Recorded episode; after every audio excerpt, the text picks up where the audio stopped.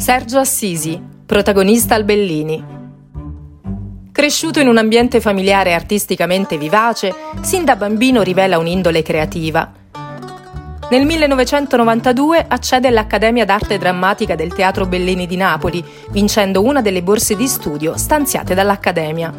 Qui viene notato da Livio Galassi, con il quale debutta, sempre al Teatro Bellini, come protagonista di Georges Dandin o Il marito confuso di Molière e numerosi altri spettacoli che gli consentono di cimentarsi nei generi più diversi, dalla tragedia greca alla commedia classica napoletana. Nel 1998 arriva l'esordio nel cinema, con il film Ferdinando e Carolina di Lina Wertmüller. Il 2000 è l'anno del debutto televisivo. Anche per il piccolo schermo dà vita a diversi personaggi, passando dai ruoli in costume a quelli contemporanei. Napoli è il filo conduttore di gran parte delle sue interpretazioni, ma è anche il cuore del suo primo film da regista, A Napoli non piove mai, con cui debutta nel 2014. Durante un'intervista televisiva, così parlò della sua città. Amo Napoli e la odio anche.